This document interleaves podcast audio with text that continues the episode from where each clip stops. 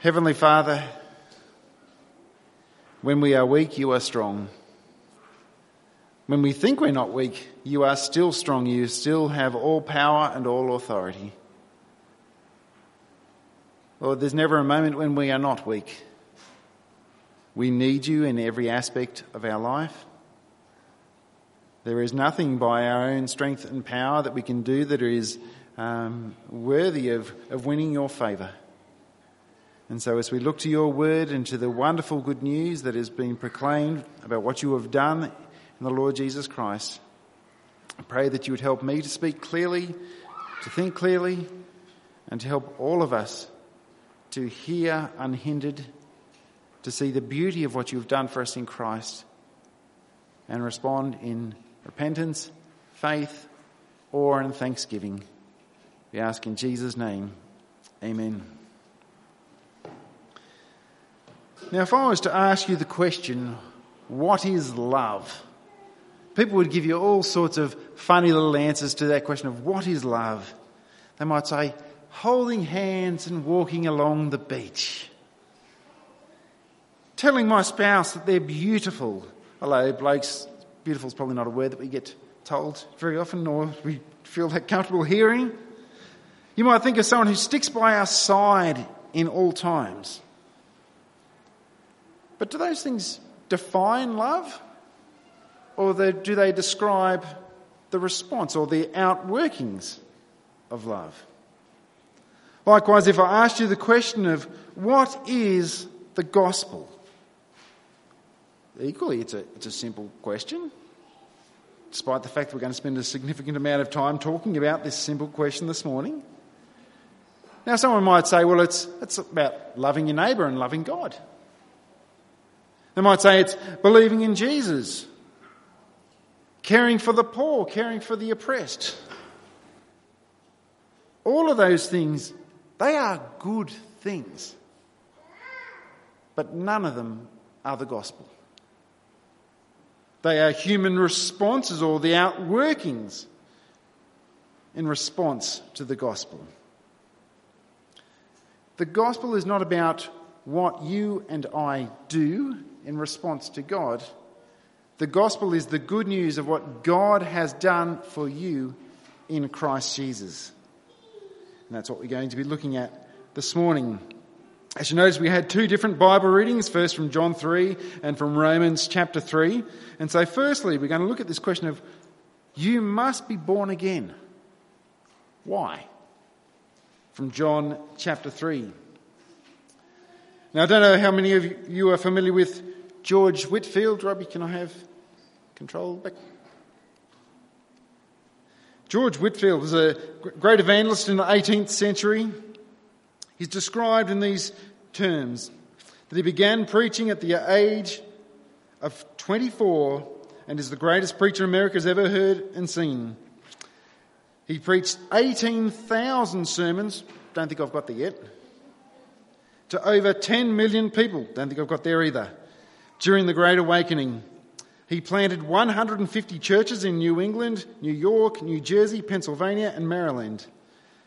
He preached in open air with crowds as large as 30,000 people at a time. I know our Tuesday community group talked about people who could project their voice to large crowds. He is a good example of that. Amazingly, he preached to such crowds without a microphone and would cough up blood from the strain on his throat. It is estimated that most Americans heard him preach at least once, and his farewell sermon on Boston Commons drew more people than Boston's entire population and was the largest crowd that had ever gathered in America up until that time. That's pretty impressive, isn't it? Imagine having that on your resume. It was said that he preached on John chapter 3 more than 3,000 times. That's probably more than the number of sermons I've ever preached in my life that he has preached just on that one chapter with that message. You must be born again. And he was asked the question of, why do you keep preaching this message? You must be born again. And his answer to that question was, because you must be born again. Now, often we hear that expression, born again Christians as though it kind of defines a, a certain select group of Christians. But what the scriptures tell us is that if you are a Christian, that is only possible if you have been born again. There is no such thing as born again Christians and general purpose other Christians. It's either born again or not, or born again or still dead in your trespasses and sins. The term born again, first used by Jesus in his exchange with Nicodemus in John chapter 3. Nicodemus was a Pharisee, presumed to be a member of the Sanhedrin, and he was a teacher in Israel. He was a wise, learned man. And just by the nature of his role, he had probably memorized the entirety of the books of Moses, if not the entirety of the Old Testament. So he had a fair idea of what God had made known. Now he'd recognise, you see there in verse 2, he recognised Jesus, that this Jesus has to have come from God.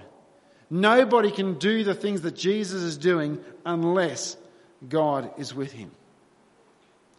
But in response, Jesus says to Nicodemus, this wise, learned man who studied the scriptures very thoroughly, he says to him in verse 3 Unless you are born again, you cannot see the kingdom of God. He's a clever guy. But he hears these words and is like, Jesus, I, I've studied the scriptures. You say, unless I am, unless I'm born again, I will not see the kingdom of God. What do you mean, born again? Surely you're not saying go back where I came from. That, that's not going to happen.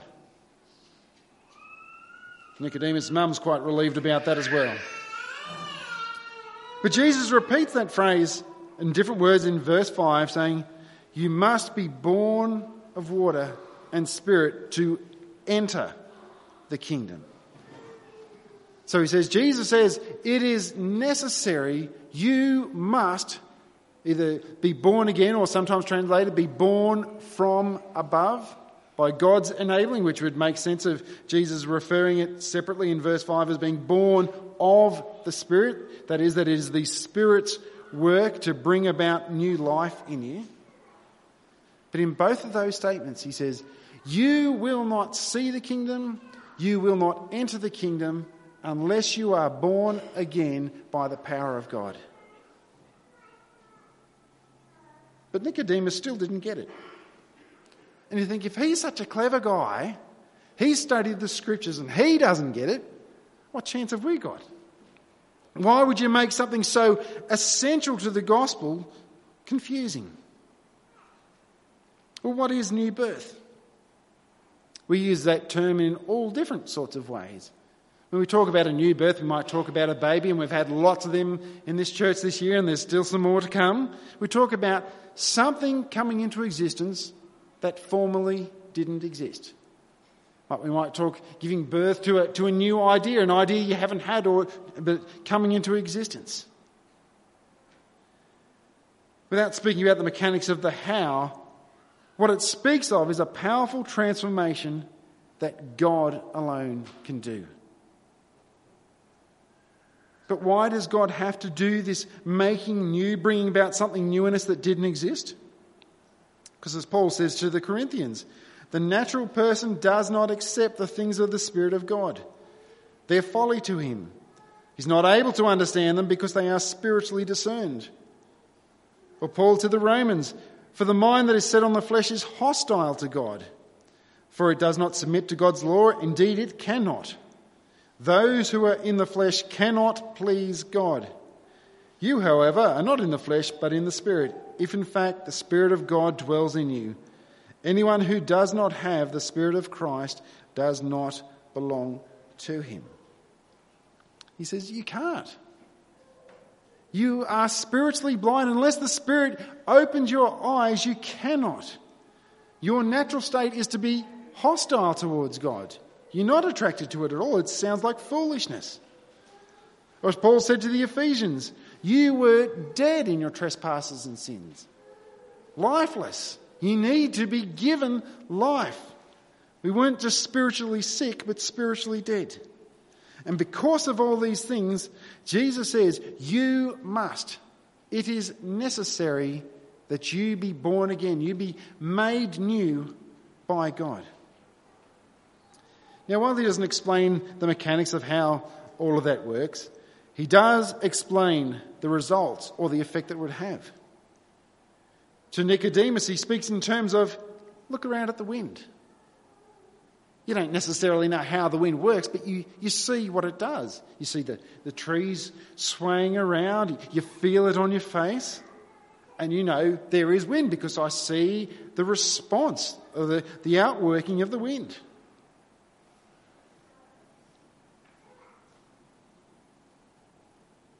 Same as it comes to when you are born again from above, there will be visible, tangible evidence that something has changed.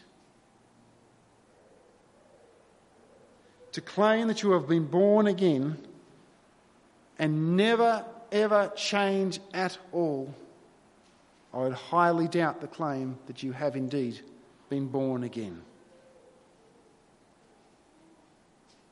An inner transformation has to take place. Being made new in our mind that doesn't understand because these things are spiritually discerned. Being made new in our heart that is by nature hostile to God, that we might be awakened to His goodness to see even the nature of our sin. But before you fear and think, oh, maybe I haven't changed enough, we, we change at different rates. We get jealous of these people who come to faith and all of a sudden next day they seem to be everything that we wish we were. Change may not happen that instantly for you, and there's no need to get jealous about the person who it does, but change must happen. God does not do a work in someone's life for them to remain the same. Like no one goes out on a still day and say, Look at the wind. In the same way, no one says they are born again and have nothing evidence to show that. John Newton, who wrote Amazing Grace, speaks of it in this way. He says, I am not what I ought to be. I am not what I want to be. I am not what I hope to be in another world, but still I am not what I once used to be. And by the grace of God, I am what I am. Like he has that sort of tension that Paul has. He goes, I'm not doing the things that I, that I know I should do. I'm doing the things I know I shouldn't do. But I praise God that I'm still, even though I haven't made the progress I want to make or where I, the end goal of where I want to be, by the grace of God, I'm not who I used to be. He has made me new. But even despite the wonderful window analogy, Nicodemus still doesn't quite get it. And so we go to another analogy, verses 14 to 15, which comes from Numbers 21. Jesus points Nicodemus back to the experience of the bronze serpent in the wilderness in Numbers chapter 21. Where, if you cast your mind back to Numbers 21, the people were complaining and grumbling about God. They were saying, God, you're not good. You're not looking after us the way in which you should. They're dishonoring their God who has given them everything. And so in judgment, God sends them these venomous snakes among them that if anyone is bitten by it, will surely die. But he doesn't leave it there. He also commands Moses to set up a bronze serpent on a pole. He says, And anybody who's been bitten by these deadly snakes, if they look upon that serpent, they will live. So Jesus, or God, had punished them for not honouring him. He had provided a means that would send them for a natural trajectory towards death. But he also provided the way of escape. He said, Look and place your trust in what I have provided. And so here he says, Just as Moses lifted up the servant, serpent in the wilderness, so the Son of Man must be lifted up. In the same way as though Israelites were headed for certain death, they had poison running through their veins if they were bitten by these snakes. So everyone in all mankind has the poison of sin running through their veins, and only by the means that God has provided, Jesus Christ on the cross, raised on the third day, trusting in Him, can they have newness of life.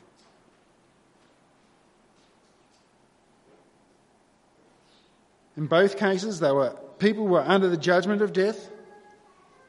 God was right to judge, yet God provided the way of escape.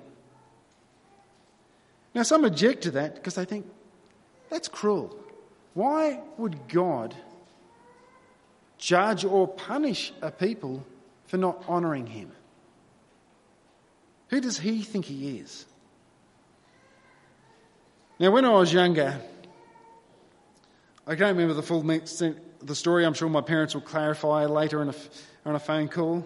At some point, I put rocks up my brother's nose. Now, he's older than me, so I don't know how a brother, two, two and a half years older than me, let me put rocks up his nose. But I got rocks up his nose. Um, he didn't need to go to hospital. We got him out eventually. If my parents were to say, Steve, no TV for a week, or if they were to say, give me some other punishment for doing that, would they have the right to do so? Well, they did kind of bring me into the world, didn't they? I was dependent upon them for absolutely everything.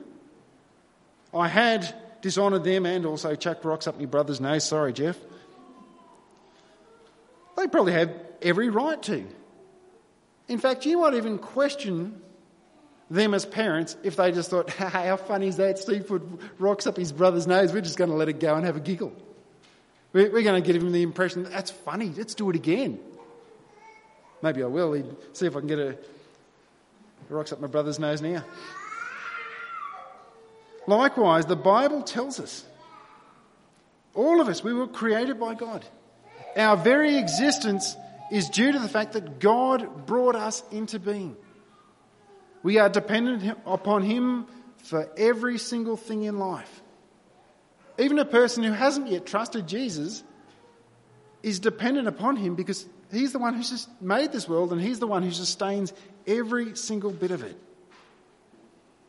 So we're owned by Him, we belong to Him, we're accountable to Him. As the one who made us, He's the one who knows us best and what is best for us. And He has every right to discipline us. When you think about the Garden of Eden, you've got Adam and Eve. Underneath God's rule, for the first time, everything is perfect. Perfect relationships. There was no fighting, there's no bickering, there's no selfishness, there was no, it was full of God's blessing. There was no hurt, no hate, no selfishness. What ruined that perfection? What ruined it was when Adam and Eve decided, I'm not going to listen to God. I'm going to do what I think is best. That's all it was, really. I'm going to do what I think is best. I don't need God. Great that you've created this place and all this stuff. Good on you. But I don't need you. I'm just going to do whatever I want because I think I know better. And you know what?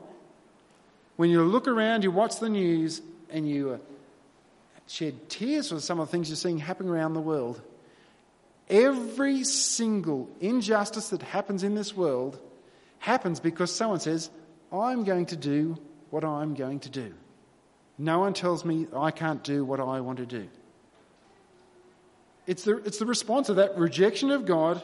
I don't want to live for Him. I'm going to be my own man. No one tells me what to do. And every injustice, every wicked thing we see in this world is the result of people being free to do what they want to do. It hurts others, it dishonours God. Is God unjust by opposing this rebellion? Is he? Would you call him a good God if he's like, oh, I don't care. They're not honouring me, even though I've given them everything. They're hurting one another, or my creation is, is suffering as a result. Would he be good if he's like, no biggie? Doesn't matter. Just turn a blind eye. No, because he is good, he must oppose that which is evil. If we just said, no, God doesn't care about this stuff, we would say he is not good. And he is. Does God have a right to hold us accountable? You bet He does. If He made us, if He has made Himself plainly known, says in Romans, there is a God of eternal power, that all are without excuse. Yeah, He does have a right to hold us accountable. Does that make God vindictive? It's kind of like if you, if you hurt me, you dishonour me, I'm going to get you back. It's not like a, a parent who might accidentally discipline their child in anger as opposed to for their good.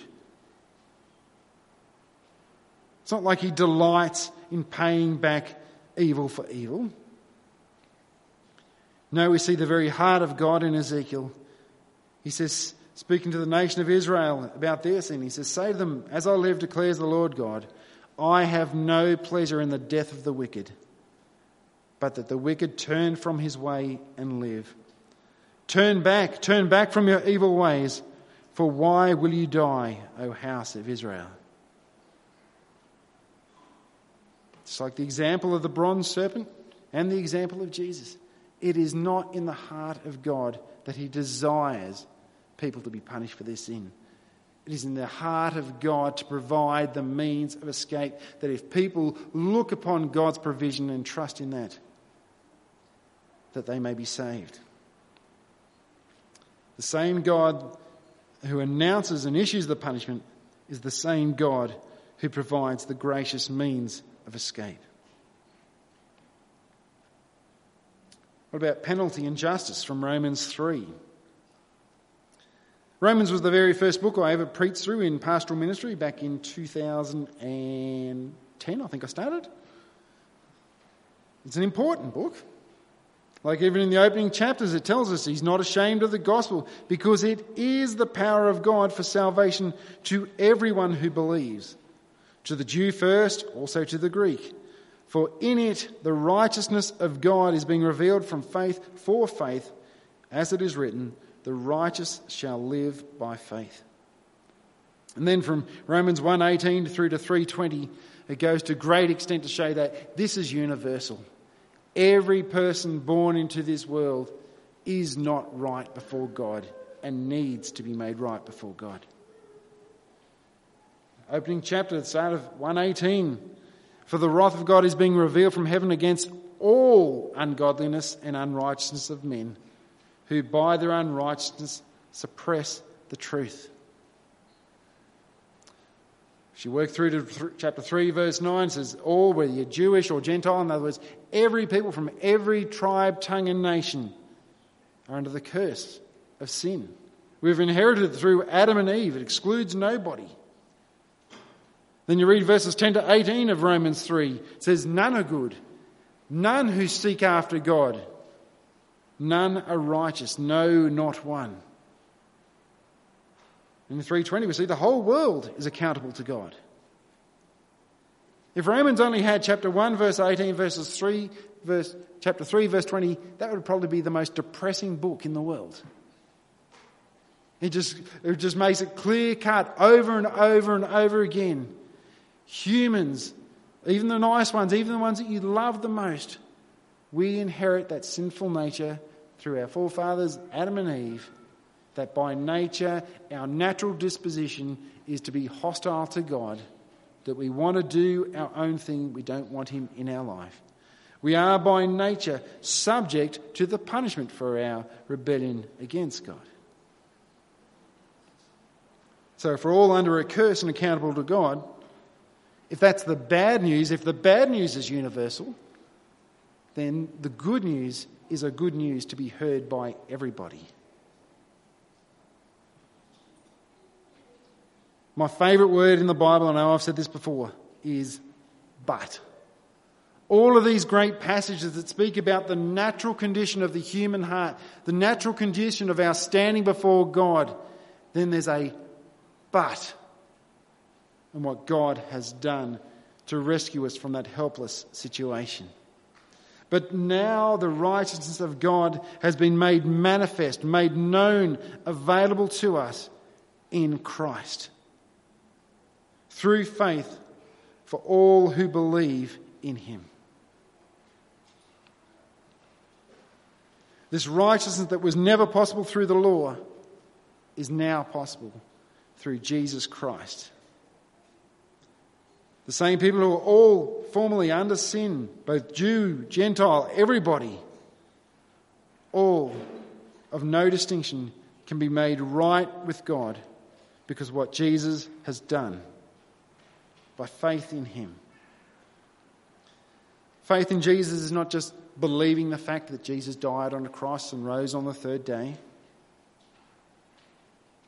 It is a faith that not only believes, a faith that has repented when you see that this shows the, the magnitude of my wickedness and my sin against God, that He would have to die in my place.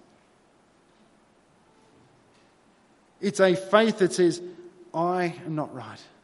I deserve that death. And not only to recognize that, but to believe, trust, and live our life centered around that very truth.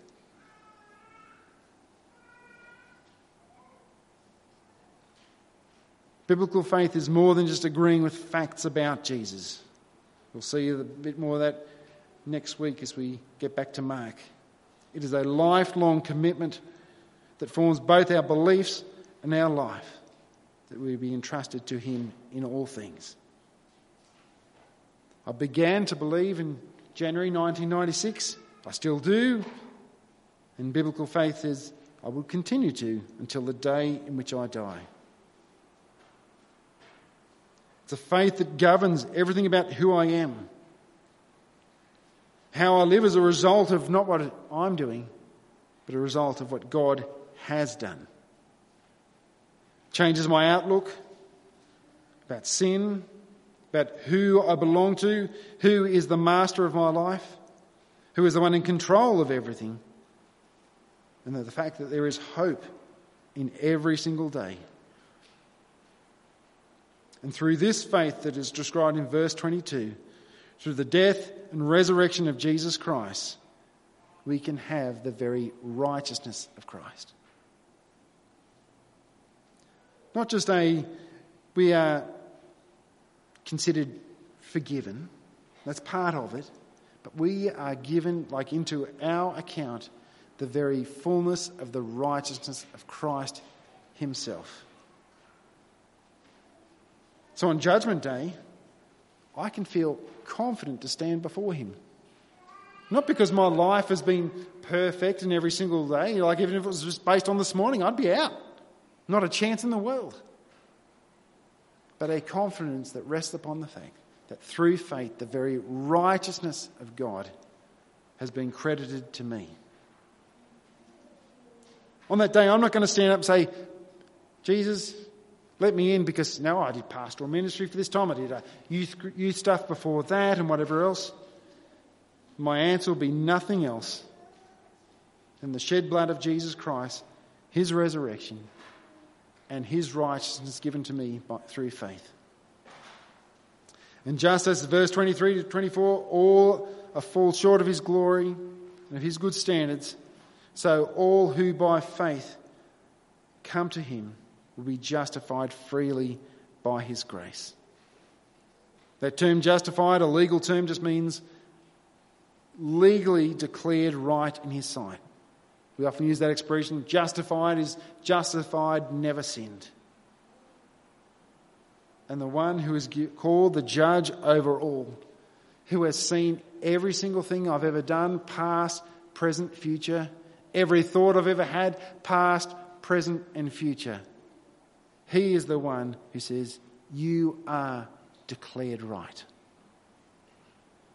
Which gives me a fair bit of confidence to know that the one who will judge every action, every thought I've ever had, has seen it. And by faith in Christ, he says, You are declared right. The price has been paid. It has been paid in full. And Jesus, as he paid the penalty of death that I deserved, It says in Romans chapter 6 now you have been set free from sin and become slaves of God. The fruit you get leads to sanctification and in its end, eternal life. For the wages of sin is death, but the free gift of God is eternal life in Christ Jesus our Lord. He has redeemed us. He has propitiated us by his blood. That is, the wrath of God against my sin has been satisfied. It has been turned away and it has been placed on Christ. I have gone from someone who was rightly under God's wrath. No matter how many of my friends' parents thought, oh, Steve, he's a nice guy, I deserved God's wrath. And I go from being under his wrath to being declared right, not guilty, pleasing in his sight. Not because he had a soft, gooey feeling, he's like, ah, oh, he's such a cute little fellow with he's all these freckles and stuff, but because justice had been served. The penalty for sin had been paid, and it was paid and taken by the Lord Jesus. So essentially, the gospel is the proclamation of the bad news. It is the proclamation of the bad news of the present state of affairs. It is the proclamation that in your own standing, you aren't right before God. You need to be made right before God. And what God has done through Christ Jesus to reconcile you to himself. We must not confuse our actions or the outworkings of the gospel as being the gospel. Or, as one preacher said, we need to have a holistic gospel ministry, not a halfistic gospel ministry. That this gospel of good news would be proclaimed, that we would proclaim into this dying and dark world what God has done to deal with our sin once and for all. It is a good news that demands a response. It calls us either to, to trust, to cling in what God has provided for us, and to look to it and place all of our hope on that, or to reject it. Or as Paul, no, Paul, John describes it in this way Whoever believes in the Son has eternal life.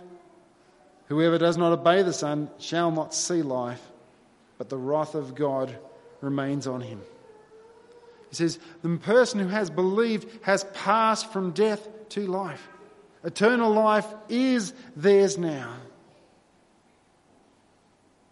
But unless God awakens you, unless you turn from your sin that led Jesus to the cross and turn your eyes to the cross, trust in the completed work of Jesus on the cross, who was raised on the third day in victory who has guaranteed and sealed you with the Holy Spirit, who, who has chosen you that you might become more and more like his Son, to grow in Christ likeness, in sanctification, and to one day see him face to face in all of his beauty, and to stand before him with the confidence of nothing more than not my works, but in the completed work of Jesus and his righteousness alone.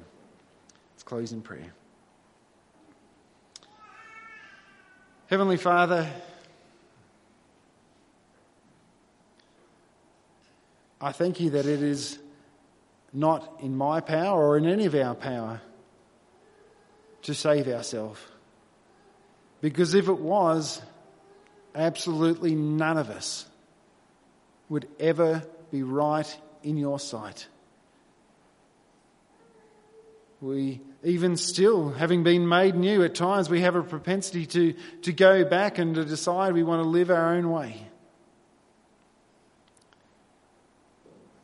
We thank you that our penalty for our past, present, and future has been dealt with in full by Jesus Christ on the cross. And even though that's not like automatically just granted to everyone, Lord, as you open our eyes and we see, confess our sin, we repent, we turn from our sin and turn and trust in your provision. And we give you thanks because we lean on nothing more than your grace. We thank you for that grace that, that rescues, that restores, that provides not only for our life, future with you, but a grace that provides our security, our confidence, our growth in Christ likeness right here and now, and enables us to proclaim this wonderful good news in a dying world. We give you thanks for your work within us. Help us that we might never rely upon our own strength, but forever lean upon your work that you have done on our behalf. We ask in Jesus' name. Amen.